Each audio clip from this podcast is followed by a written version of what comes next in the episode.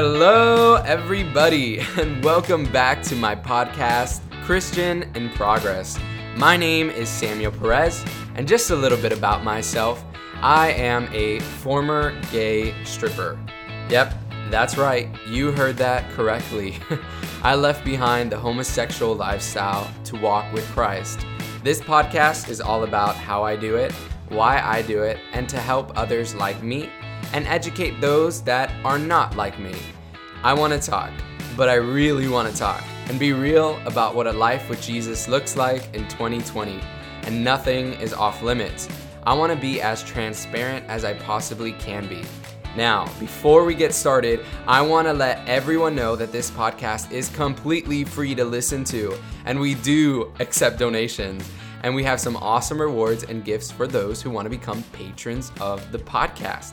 If you're listening to this on Apple Podcast, Podbean, click on the description and you'll find the link to become a patron of the podcast, which means that you'll be making a regular monthly commitment. And we also have my link tree where you can find resources to give through PayPal, Venmo, or Cash App. On today's episode, I love doing these. I'm going to be doing a question and answer, a Q&A.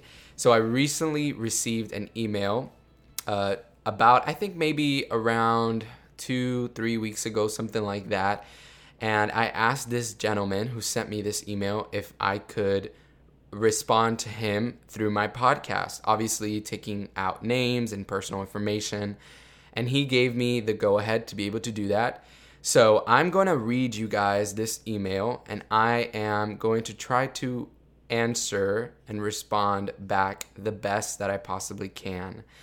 I'm not a crazy, amazing Bible teacher, pastor. I'm still getting my biblical literature degree.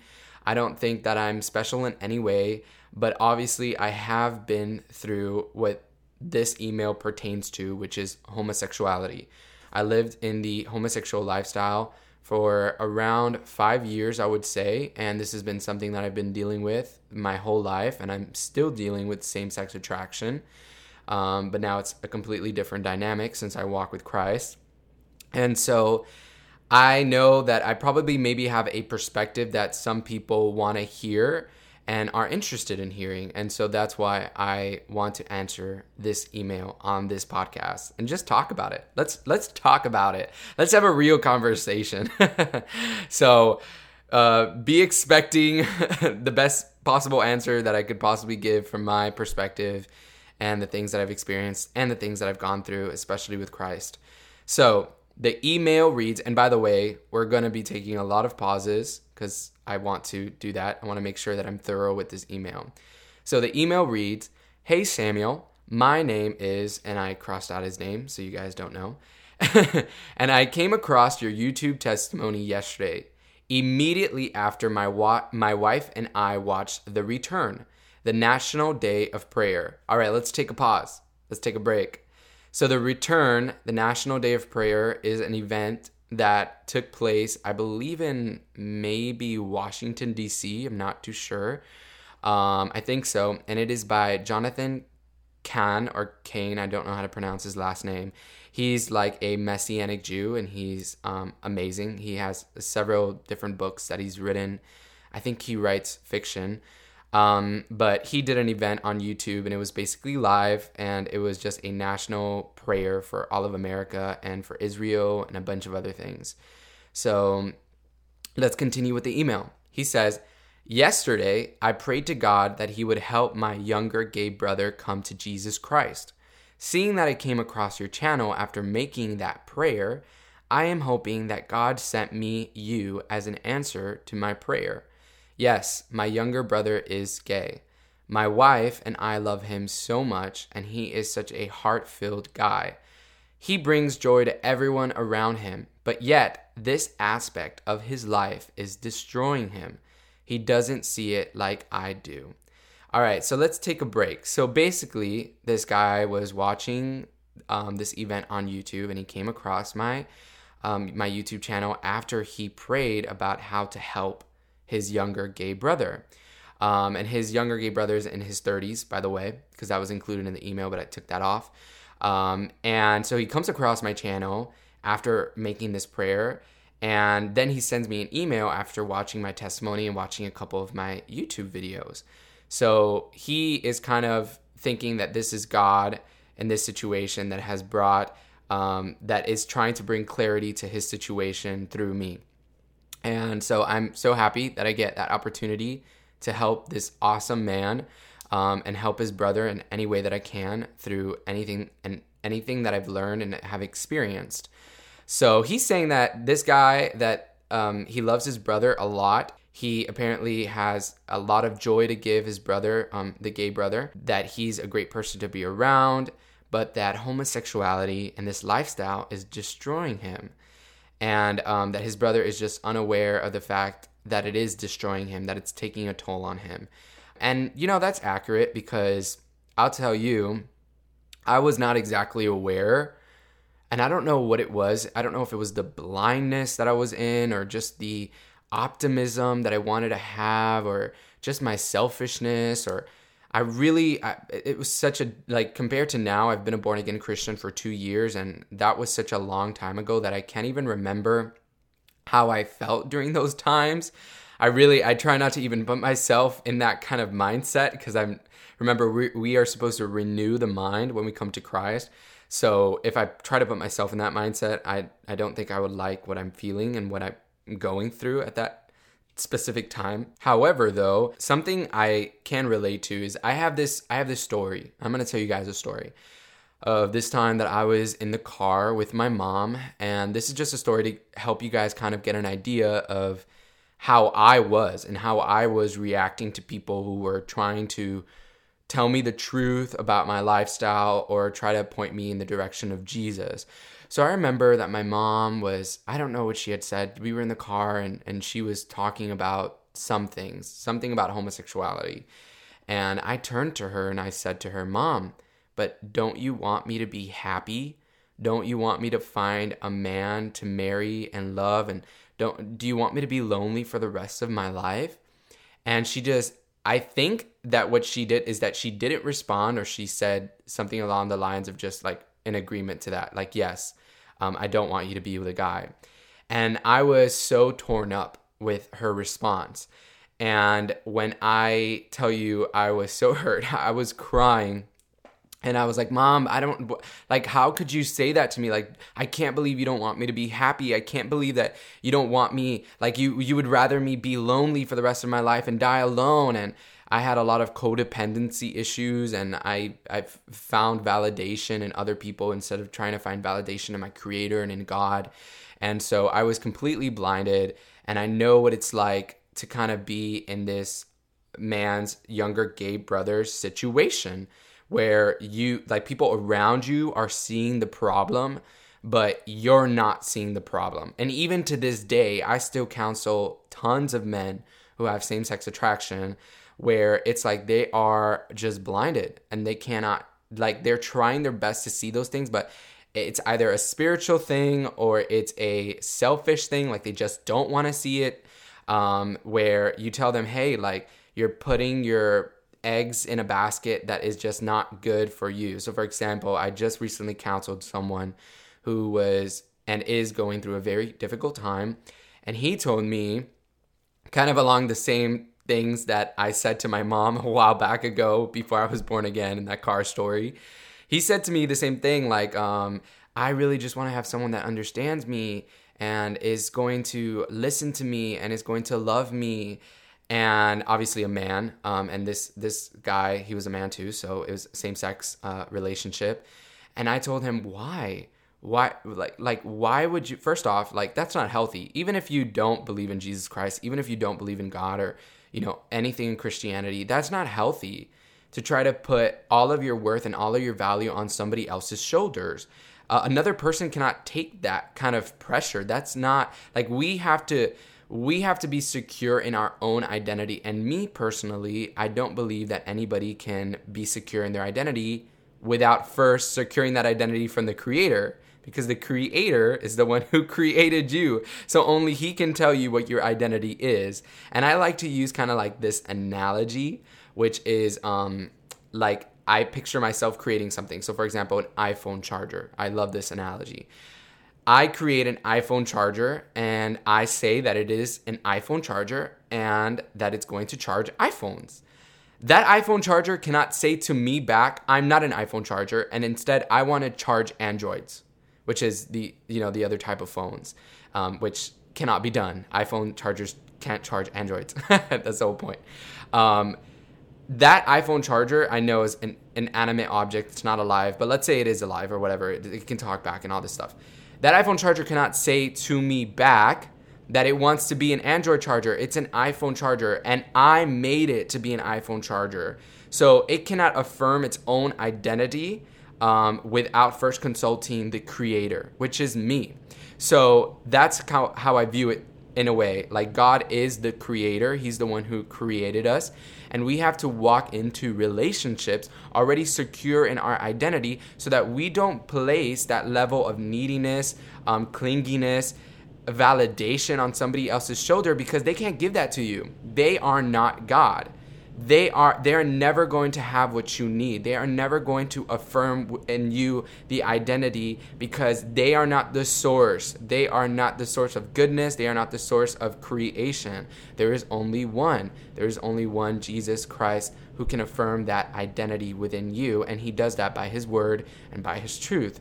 It is currently raining cats and dogs outside of my window. I'm not sure if you guys can hear it, but if you guys can hear it, um, just try to ignore it. It's raining so hard. I live in Miami, and the weather here is just bipolar. I bet in five minutes it's going to stop raining. So, back to what I was saying, I can definitely relate to this man's younger gay brother. Um, he probably around him, the people around him are, are, are seeing him destroy his life, but he himself cannot see it and that has a lot to do with what I was saying, like optimism, um, or maybe just not wanting to see it, or just God not even opening up those spiritual eyes yet. And that's when prayer and all these things come into account. But let's go back into the email. He first came out in his teen years, and immediately his life went in a bad direction. He has been let down by the boys that he loved, and his first real relationship was devastating and he hasn't recovered since. In fact, his homosexuality even started to take him into a much darker path that I don't even want to mention. His first real love treated him like crap. He was controlling and cheated on my brother. He taught my brother to be a cheater and a thief. And my brother's ethical morality took a dramatic decline during that relationship. He would steal from people and even lie to companies to profit off of them. All right, let's take another break. So basically, all of this began in the younger gay brothers' teen years, right? So I wouldn't say that homosexuality begins in your teen years. I think it's something that's rooted much deeper, especially when it comes to uh, the kind of family that you grow up in, or maybe trauma, abuses, all of it has a lot to do with psychology. Uh, I'm not going to get super into that. I actually want to have a guest on my podcast to talk a little bit more about the psychological component of same sex attraction. But I, I would love to know this was not this was not in the email, so I have no idea. But I would love to know whether or not this family was a Christian family, because that is going to make a huge difference as to whether or not this younger gay brother even knows the truth, if he knows the gospel of Jesus Christ and he's just ignoring it, or he's willing to just uh, either take root in his feelings and what he thinks is right, or has he never been preached a gospel since he was a little boy?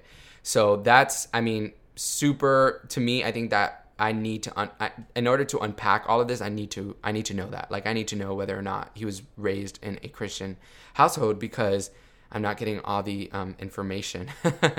so he says, though, he says that in his teen years, that his life went in a bad direction. I mean, I can definitely relate to that as well, you know, and I can only give my experience. When I was in middle school, that's when things started to get real heavy, real fast. Um, if you haven't already checked out my YouTube channel, I, I have a YouTube channel and I have my testimony up in full and, and, and very detailed. And I basically go into how I fell in love with my best friend at the time in middle school, and he was devastating to me too.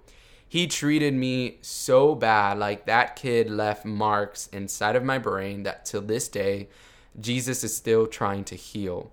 Um, I'm I'm not sure what it is about being a teen and being susceptible to other people or being vulnerable, but I think that that has a lot to do with growth. So when obviously when we are teenagers, we're experiencing things all for the first time, and so we're experiencing all our feelings for the first time. All these uh, feelings of infatuation or love or happiness, they are just like so strong than any other time in our lives because it's the first time that we're feeling it. You know, like like those songs that go like the first time you know i think that's like madonna or something but um, he says that he was let down by the boys that he loved man i can definitely relate relate to that in fullness um, every single guy that i ever tried to be in a relationship with let me down and you know what it's not even their fault I'm not even gonna say I'm not I'm not gonna get on this podcast and say, oh, it was everybody else's fault. It was my fault. It was my fault because I was going after broken people and I was also broken.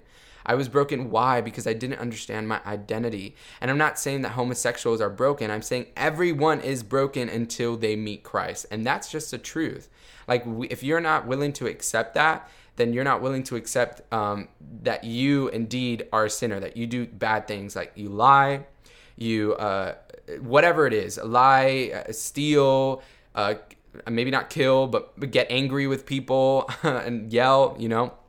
So everybody's a sinner. Everybody is uh, technically a bad person and we don't even really know and truly understand our identity until the creator pops into the picture and he lets us know our identity so this is not just for homosexuals and i hate that can i just pause and say that i hate it when the church tries to put all of the attention on sins that they don't personally struggle with.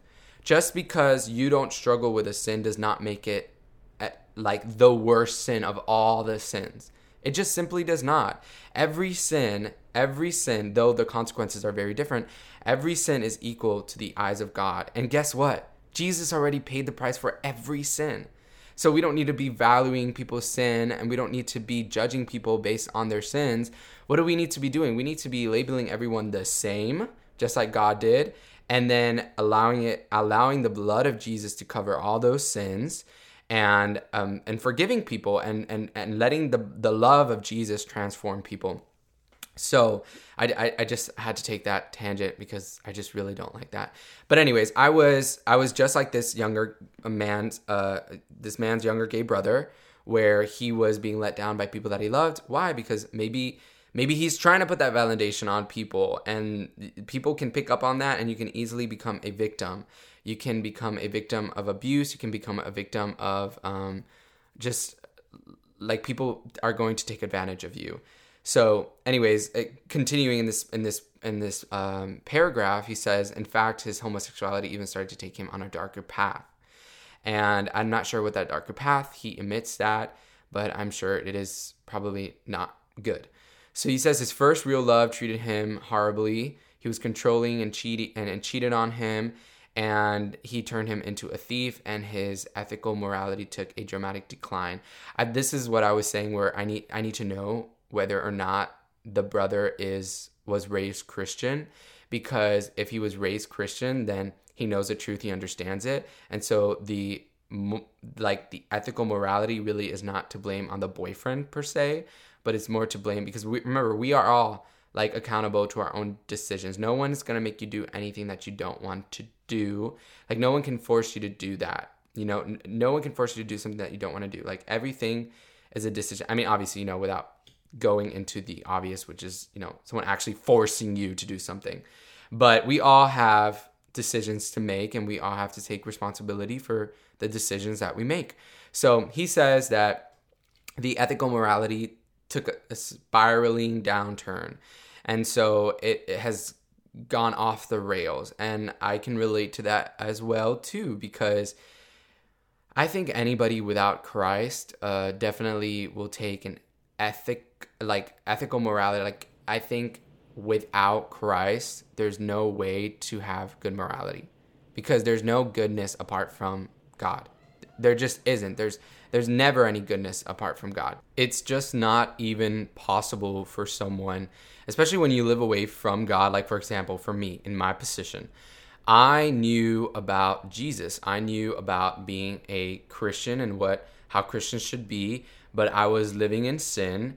Why? Because I didn't know how to reconcile these same sex attraction feelings that I was feeling and I never had a good teacher. I never had a good pastor that would help me with this or that I felt understood me or, you know, a, a couple of different issues. But when I was in that lifestyle, um, I was doing all these things that I really, you know, my spirit didn't want to do, but my flesh wanted me to do. And it was hard for me to walk away from those things. Why? Because the only way to walk away or to be transformed is through the power of God. There's not going to be anything else. There's not going to be any type of discipline. There's not going to be any type of strength that you can conjure up. Everything has to be done through the power of God. He's the one who transforms us. It's His sacrifice. Like He does it all. So it's, it, of course, like your morality is going to go down if you're living in that homosexual lifestyle because it's going to be hard to be a good person Eh, especially if you're not the source of goodness. And if you think you're the source of goodness, then I mean, a round of applause. Like, I, like if someone's listening to this podcast and they, they are, you know, homosexual, um, I love you guys, by the way. You know, if, if you're tuning into this and you're still uh, uh, like a practicing uh, same-sex attraction and you're uh, you're gay and that's the way that you identify yourself as, I'm glad that you're tuning in. I'm glad that you're listening. But um, I don't believe that anybody can be the source of good. Like you're not God, you're not a creator. Um, it doesn't matter whether you're heterosexual or homosexual. Like no one can be the source of good. Only only God can be the source of good. Only Jesus was the source of good. And even him, he humbled himself. Even though he was God, he said when when they asked him um, about being good, he said, "The why do you call me good? The only one who is good is my Father in heaven." God said that. Like the only one who could claim it said, "No, I'm going to glorify God instead," and he submitted himself. So yes, that's that's what I think about the ethical morality and why this younger gay brother um, is struggling to keep his morality, and now it's all going downhill. So continuing into the email, him and I recently had a very long two-hour conversation about his homosexuality, and he admitted that he feels that there is something chemically wrong or imbalanced in his brain. Okay, okay, let's just take a pause there. That's um okay. I mean, I I don't think like I think there are a lot of different reasons why someone can have same-sex attraction. I don't think it's a I love to say that because it's true and I and I need people to understand that is that there is no just one way of being homosexual. Like it's not a like it, there's so many different things that could take place, you know, genetically, psychologically, trauma based, all these different things. So his brother has says that he says that there's something chemically wrong or something wrong with his brain.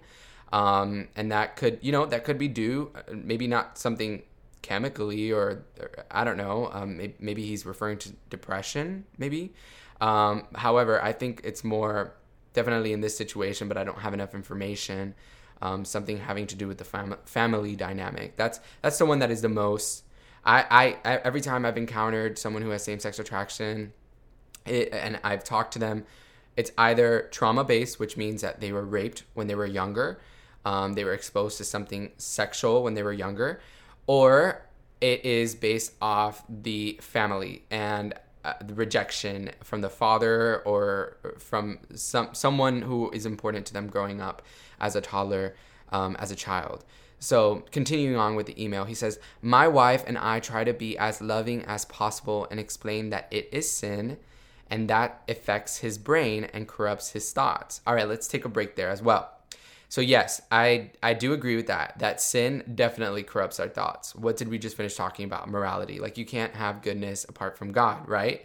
So, what happens when we have sin? Sin has consequences on us, like a lot of consequences. It, like, I think it was it's I think it's in the Bible. I'm not sure. I'm not to pull up the verse, but it's like um, unforgiveness actually messes with your physical health. Um, it, it it messes with your spiritual health, and then it also messes with your physical health. So of course, sin has consequences on the body. We are supposed to be living and having intimacy with God. Um, we're not supposed to be away from Him. So if you take yourself from the goodness of God, of course, your body's going to have um, consequences to that. Like it's to, there's to be things that are to happen to you physically from being away from God. And so, yeah, that's possible, you know. Anyways, going back to the email, we try to minister to him many times and many ways, but it has low effect coming from a happily married straight couple. If anything, my marriage with my wife has shown him great fruit to my has shown great fruit to my younger brother. He sees what a happy marriage can be and what it is supposed to look like. He was very open to hearing me explain how God created men and women very differently and how those differences actually help to complete each other's flaws, holes, or personality. So let's take a break there. So, according to his brother, um, uh, well, according to this man, his brother can basically see that his his brother has a good marriage. Why? Because they're Christians and they've put Christ at the center of their marriage. That's also something that I always talk about. There can be a heterosexual marriage that is wrong. Like it's not just homosexual marriages that are wrong. Any marriage that Jesus Christ is not at the center, that God is not at the center, that the goodness of God is not overflowing in that relationship can be a bad relationship. So I think people neglect that, or I think even the church is like real quick to just be like, oh, if it's a woman and a man, yes, great, wonderful, uh, let's celebrate it. But no, it, that's not to be celebrated. And I know that some pastors, they don't do this. Um, some pastors are good pastors and they say, hey, before you get married, Christ has to be in the center. Like this can't be lust. This can't be um, uh, conditional love. And they analyze that before they give a blessing. And some family members do too. You know, parents of the bride or the bridegroom. But um, he's saying like the younger gay brother uh, feels as though the older brother who's straight can't relate to the problems that he's going through, which is true. Like I used to. I never related to basically anyone in my family. I felt like the black sheep. Um, I felt like no one was understanding what I was going through. Why? Because they'd never been through what I was going through. They didn't know what it was like to be bullied in school. They didn't know what it was like to be rejected by their peers. They didn't know what it was like to have all these feelings that they didn't want to have. And so I, I completely understand the younger gay brother. Like, it's like, I I see you guys have this perfect, beautiful, awesome marriage and it's like how how will you help me in my life? You're nothing like me. And so th- I think that something that has to happen and something that has to take place within the younger gay brother's life is that he has to humble himself to say, "Hey, you know, you know what? You're not different from me. You're a sinner as much as I am a sinner." And I I I think that the brother, the older brother, has taken this approach and has said, you know, it's sin. All of us are sinners. So I'm, I'm happy that he has taken this approach. Um, but I think the younger brother has to humble himself and say, you know what, everyone is a sinner. And yes, I've been th- through things that maybe are a little bit more difficult, um, a little bit more, I would say a lot more difficult compared to uh, straight people, especially with the way that they're treated in society you know, and that is due to the church and the church treating like heterosexuals are less sinners than homosexuals are sinners. Um, and that's just not right, remember, because everyone is equal. And so, and everyone is equal to God and in sin and, and uh, outside through Jesus' sacrifice, outside of sin now, clean through, through Jesus. But um, I can totally relate. Like, I, I never, in my family, I never thought anyone would be able to help me because it just, I'm like, well, look at you with your perfect little kids and your perfect little marriage. And I know that they had problems. I know that they weren't perfect, but I'm like, you've never in a day in your life had to go through what I have been through. Like, you never in a day in your life had, have had to come crying from school, like ready to kill yourself because everyone uses you as target practice in class. Like, you don't, you never will go through what I'm going through. And I think that that's like rooted in pride. It's just like, and also kind of rooted in like victimization. Remember that some people they've experienced so much bad in their lives that they view themselves. It's kind of like a a protection. Um, they now view themselves as a victim. So everything that they go through in life, it's like I'm the victim. I've had this bad happen to me. You don't understand. Like, I'm a victim. I'm a victim. I'm a victim. And so, this could be some of the thought processes that are going through the younger gay brother. And there are many ways to combat this, which we're going to go into after I finish reading this email. So, let's continue to read. He he he does say here um he sees uh what a happy marriage can be and what it's supposed to look like. So that's good. You know, the brother is providing an example of love, of love between n- not just the love that he can give to his brother, but he is providing an example of Christ's love in his own marriage and see, hey, look, we don't have a successful marriage because we just are living willy-nilly. We have a successful marriage because m- my wife loves Jesus and I love Jesus and we've put him in the middle. And so we want to introduce you to what what you can have if if you have a life like if you have a relationship with Jesus. Like uh, maybe not in the context of marriage, who knows if he'll ever get married, but you can love people and there can be goodness and there can be good fruits in your life. So um, he even had a conversation with him, which was a good thing. Uh, they had a they had a heart to heart, a two hour conversation, and he was very open uh, to hearing about God, and that's really good. That means you know that means his heart's not really hardened. He sees that he cares about like he sees that you care about him a lot, and he's willing to hear from you, and that's good because you know what? A lot of gay people they've been so hurt by their family um, not showing them the love of Christ that they're just like, you know what? You're a hypocrite. Why would I ever want to take advice from you? You've never in a day showed me love. You never in a day showed me acceptance. You've never in a in a day ever been good to me, showed me the goodness of God. So of course I'm going to relate your God to not being very good. And I don't want anything to do with you. I don't want anything to do with your lifestyle of whatever God that you serve. And I know there's so many situations like that. And that's why we're going to talk a little bit about how to bring that to this situation. But I'm glad, I'm glad that this brother is like having a conversation and his heart is open. And so I think you have an amazing opportunity to be able, like the, the cre- creator of this email, the writer, um, you have an amazing opportunity to be able to minister to him. Um, and a lot of people and a lot of families would like to have those opportunities and they don't have those opportunities. But those opportunities can get there if you love them. So continuing on in the email, he says, I was very touched by your testimony, and it actually brought me to tears. Maybe um, sometime I can introduce you to my brother and you can share your story with him and even help to explain things to him. He might listen to you over me. Hopefully, just taking a pause um, from the email. Hopefully, your brother doesn't listen to this podcast. uh, hopefully, um, because I'm sure maybe he wouldn't like us analyzing his life.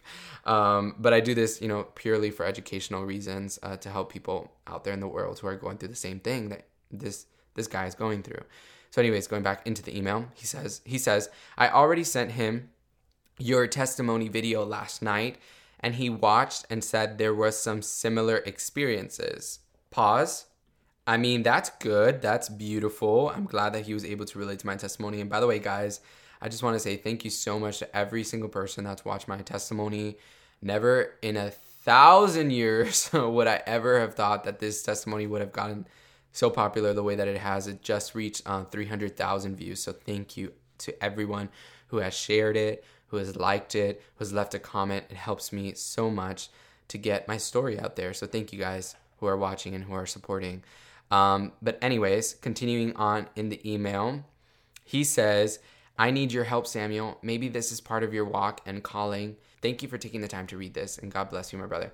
So, yes, of course, this is what I do. Like that's why I'm reading this this email on this podcast because I get this question not just from this guy, but I've gotten this question like over 50 times, like way a lot of times. Where um, I think if I just make a podcast on it, it would just be a lot easier. not everyone's situation is the same, but hopefully this can give some general information of kind of how I respond to people who ask me, what do I do in this type of situation? So thank you so much for sending me that email. You awesome gentleman. I won't call you by your name, but thank you for that. Um, all right, so let's let's get into let's dive deep um, real quick about what are some of the things that you can do for a family member who is dealing with same-sex attraction and they have allowed for you um, to be a speaking like have a speaking role in their life so they haven't estranged themselves from you, but even if they have, I think these kind of apply to sort of. All right, so the first one that I love to tell people about is fasting. Fasting, fasting, fasting. I talk about fasting so much on my YouTube channel. I love fasting. Fasting is not for God to move, however. And I think that's where people get kind of like a little bit weird is that um, when we see fasting, it's not really for God to do something for on, on us. It's actually for us to hear God better. It's for us to understand because God is always working, He's always moving, and He's always speaking. But we get so distracted with life, we get so distracted with just whatever is going on um, that we are not tuning into the voice of God. So fasting just removes all of those distractions. It takes away all the things that we want and even takes away the things that we need, like food and and, li- and liquids and water and stuff, depending on what type of fast that you do. But I believe that a fast a fast is only with uh, it has to involve foods in some way. So um, fasting. Now, don't tell the person that you are fasting for that you're fasting for them. like do not do that. like Jesus is very clear in his word. Um, if you're looking for rewards from people, that will be your reward um, while you fast. So if you are dealing with someone who has same sex attraction, I think the first step in what to do in this situation is not to, hey, I'm going to write Samuel an email, even though that is always welcomed. I'm always here to help. But the first thing, and, and I, I do this myself, is that you want to fast so that you can hear what God is saying over this situation. Then, secondly, it is okay, I'm going to write Samuel an email or I'm going to watch a, a, video that educates me on this topic. And that's second. That's second. But first is I need to hear the voice of God for this person's life.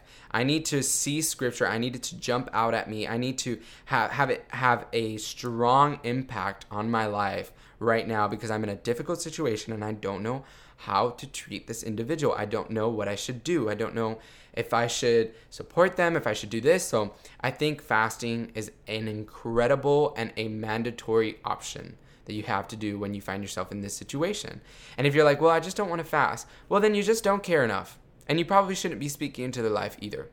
You know, if you're not willing to fast for someone, I would say I don't think that you love them all that much. And therefore, I don't think you should be helping them at all. Because um, if you're not loving someone like like paul says love is the greatest thing. Love is the greatest tool. Love is the greatest weapon um, for the kingdom of heaven. If you're not loving someone enough if, if you can't love someone enough to fast for them then i don't think you should be even anywhere near that person's life or speaking into them or advising them or anything like that. So fast fast fast fast. That's the first thing that i would say. The second thing that i would say is prayer. Prayer obviously fasting comes with prayer. You're not to be fasting and not praying hopefully. Um, but prayer even after you finish your fast. Con- uh, like interceding interceding on behalf of that person so um, what does intercession mean? I know a lot of people maybe you're tuning in they're like what's intercession? Like interceding is just you pray on behalf of the other person who maybe is not praying.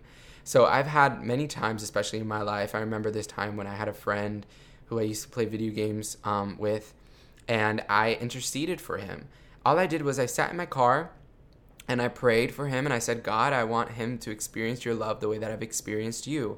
I want him to have open eyes to you, open ears to you. You know, um, I read some Bible verses that applied to that situation out um, to God. I tried to, you know, just tell God all the things that I'm feeling for this individual and just, and, and like cry, talk to God, communicate to God what I felt like this person and needs for their life and um, for God's will to ultimately be established over that person's life. And we have, you know, we have Bible verses that tell us to do this. I think the third one is the most important one because it is something that I talk about a lot, which is love. And I love 1 Corinthians chapter 13 where it talks about love, where it talks about the definition of love. But agape love, I believe that the, the definition of love has already been defined by our Creator, which is what? To give your life, to give your own life for those who love you and for those who hate you. To put other people before you. Unconditional love, not conditional love. That is, I believe, the, de- the definition of love because that's what Jesus modeled for us.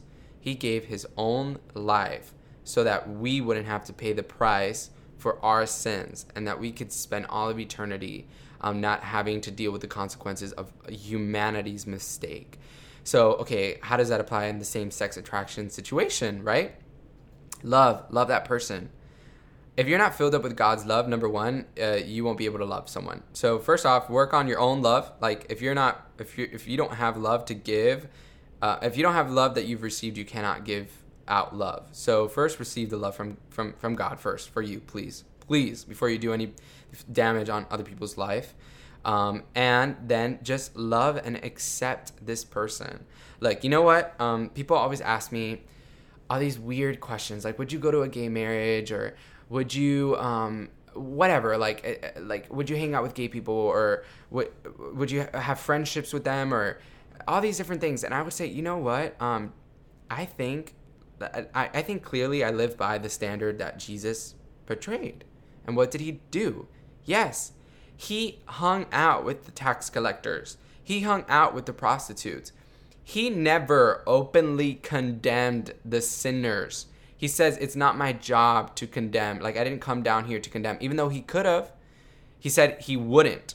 So, who did he condemn? He condemned the religious, the people who had all these rules, the people who um, were not loving, the people who were just filled, filled, filled with relig- religiosity if that's a word. I'm not sure if it is. I think it is. So um, I think what's the most important, especially in someone's life. Okay, look, look. The reason why people are even going through same-sex attraction. This is a bold statement, but the, I believe, I think, I believe that the reason why people are going through same-sex attraction, especially in my experience, is that they've had a lack of love. They've had a lack of identity. They've had a lack. Um, they've had an abundance of rejection. So if you think you're going to walk into a into a situation and you say to that person, "Hey, I want to help you, but you know what? Your sin is just too great. I don't want to be around you. Um, I don't want to accept that for your life." Um, then how the heck? Like you've just rejected them. You just you've just done the one thing that has led them to this conclusion You've done the one thing that has made them who they are today. You've rejected them. Bam, right there. You said, I am better than you. I am better than you. And therefore, like, um, like my sin was less than yours. And, and, and you create this weird, like, theology for them of who God is, which is not who God is. If Jesus was scared of sin, trust me, he would not have been anywhere near the prostitutes and the tax collectors and all that stuff. He was known as the friend of sinners, right? Now, I'm not saying that you have to go into their life and that you have to agree with what they're doing, but you also just don't have to speak. Like, you just don't have to say anything. And I think people, at the end of the day, honestly, people don't even need you to say anything. You just have to be there for them. Like, how are you going to be the salt? How are you going to be the light of the earth and then just like separate yourself from people? Like, people need you. They need the love of Christ. Um, they need the abundance of acceptance, of love, of knowing that they are have an identity in Christ. And you know, I like to I like to look at it this way. If that person has a mental breakdown one of these days and you've decided, oh, you know what? Um, my Bible says that homosexuality is wrong and therefore I'm not going to be your friend. And therefore, um, if you don't want to change, like conditional love, this is conditional love, not unconditional love. If you don't want to change, therefore, I just can't be around you. You're bad for me. You're just really, really bad for me. And sometimes, you know, that is the case where I'm not saying go around people who are, you know, it's a weakness for you. I'm not saying that because I've had times in my life where I've had people that I, I needed to say, you know, you know, you're just not healthy for me. And that was the truth. Why? Because I was struggling with the same thing they were struggling with. But if you're not struggling with that thing and you're just uncomfortable, like, oh, I'm uncomfortable because you like men and I've never, I don't know how to deal with this situation. Like, if you're just uncomfortable, grow up, grow up. You know what was uncomfortable? Jesus Jesus carrying his cross. That was very uncomfortable. Jesus getting spit in his face. That was extremely uncomfortable. Jesus getting whipped. Jesus getting beat. That was uncomfortable. So go and be there for your friend who has same sex attraction or your brother.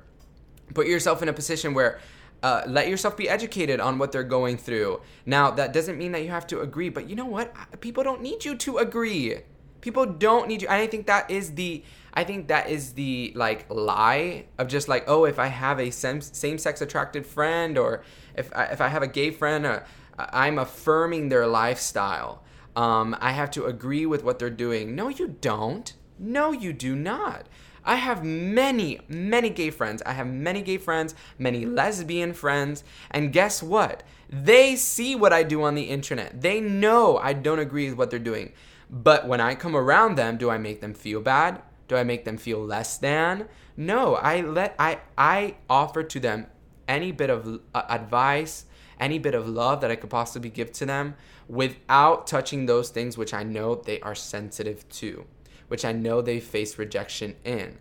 And I shut my mouth, and this is why walking with the Holy Spirit is so important. Because if you're not walking with the Holy Spirit, you won't know when to shut your mouth and when to be quiet. And remember, love is patient. I need you guys to read 1 Corinthians chapter 13. Love is patient. Love is kind. Love is not self-seeking. You know all these things that love is, and then, and then we have a whole Christian community of people who are out there going, no, but I have to say what I gotta say. They gotta know that they're in the wrong, or or you know they're gonna go to hell and they're gonna blah blah blah. blah. No no no no no no no. Love is patient. Love is kind. Love is all of these different things that are described in First Corinthians. Go look at it.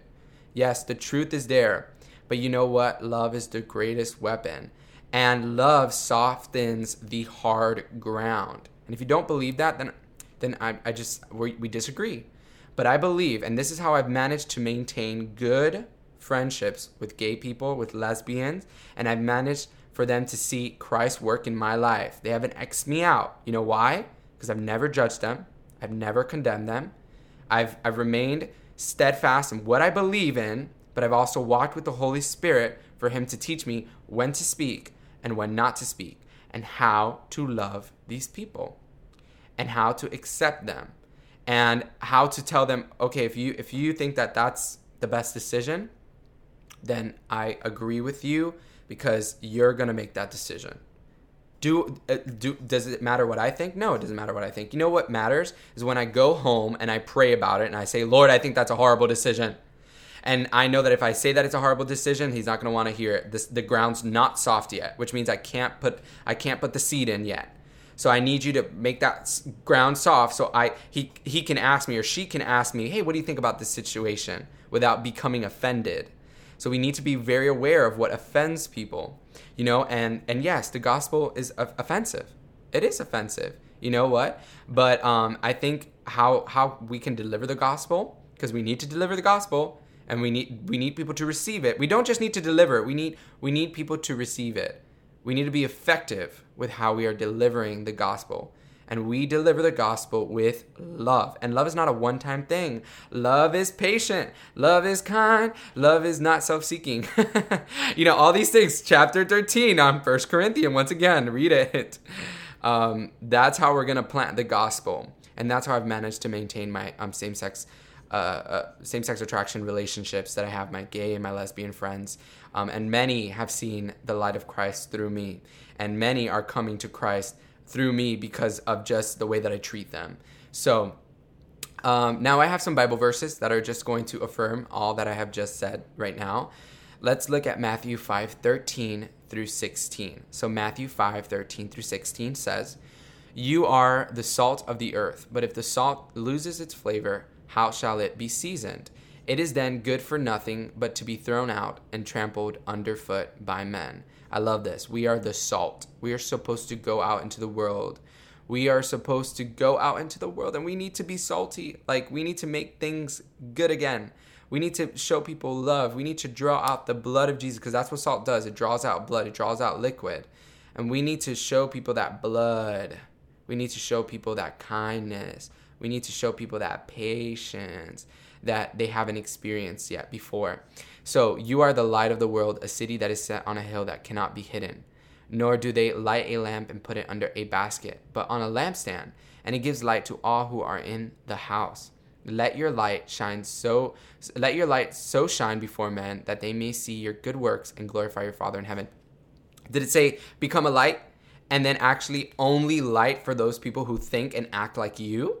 No. It said, let your light so shine before all men. I'm including the all, but it's not in scripture, but you know, it's suggested.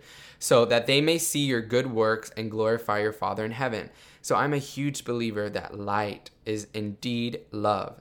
So if we are this light, if we have this love inside of us, we have the love of Jesus Christ, um, we have the Holy Spirit inside of us, we got to go to those people and we got to show them what makes us different than those other people that are trying to take from them, that make them feel awful, that make them feel bad. Just like this younger gay brother who had this relationship.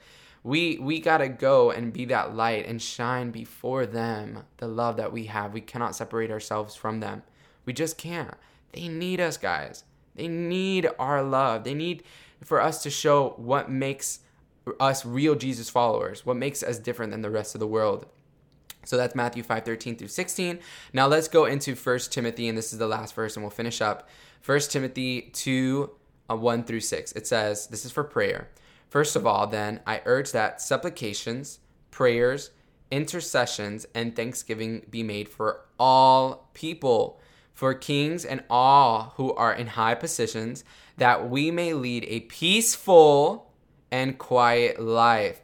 Peaceful and quiet life. People out there, peaceful and quiet life. I say it three times godly and dignified in every way.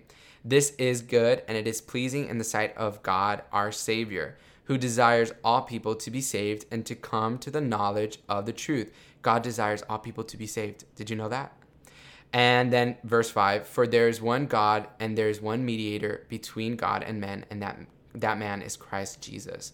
So, really interesting stuff. Here it says everything that I basically just told you that you got to pray, that you got to love, that you got to be the light, you know, and um, the Bible affirms this. So, we're not going to do a huge in depth Bible study, but I loved having you guys on the podcast, and I'm so thankful for this individual who sent me this email. And I'm, I'm glad that, you know, it's probably not just going to relate to him, but it's going to relate to many people's different situations.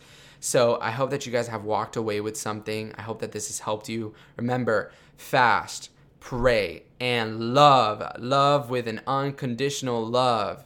Love them. They need your love to be able to fix the wounds that they've experienced in their life from probably evil.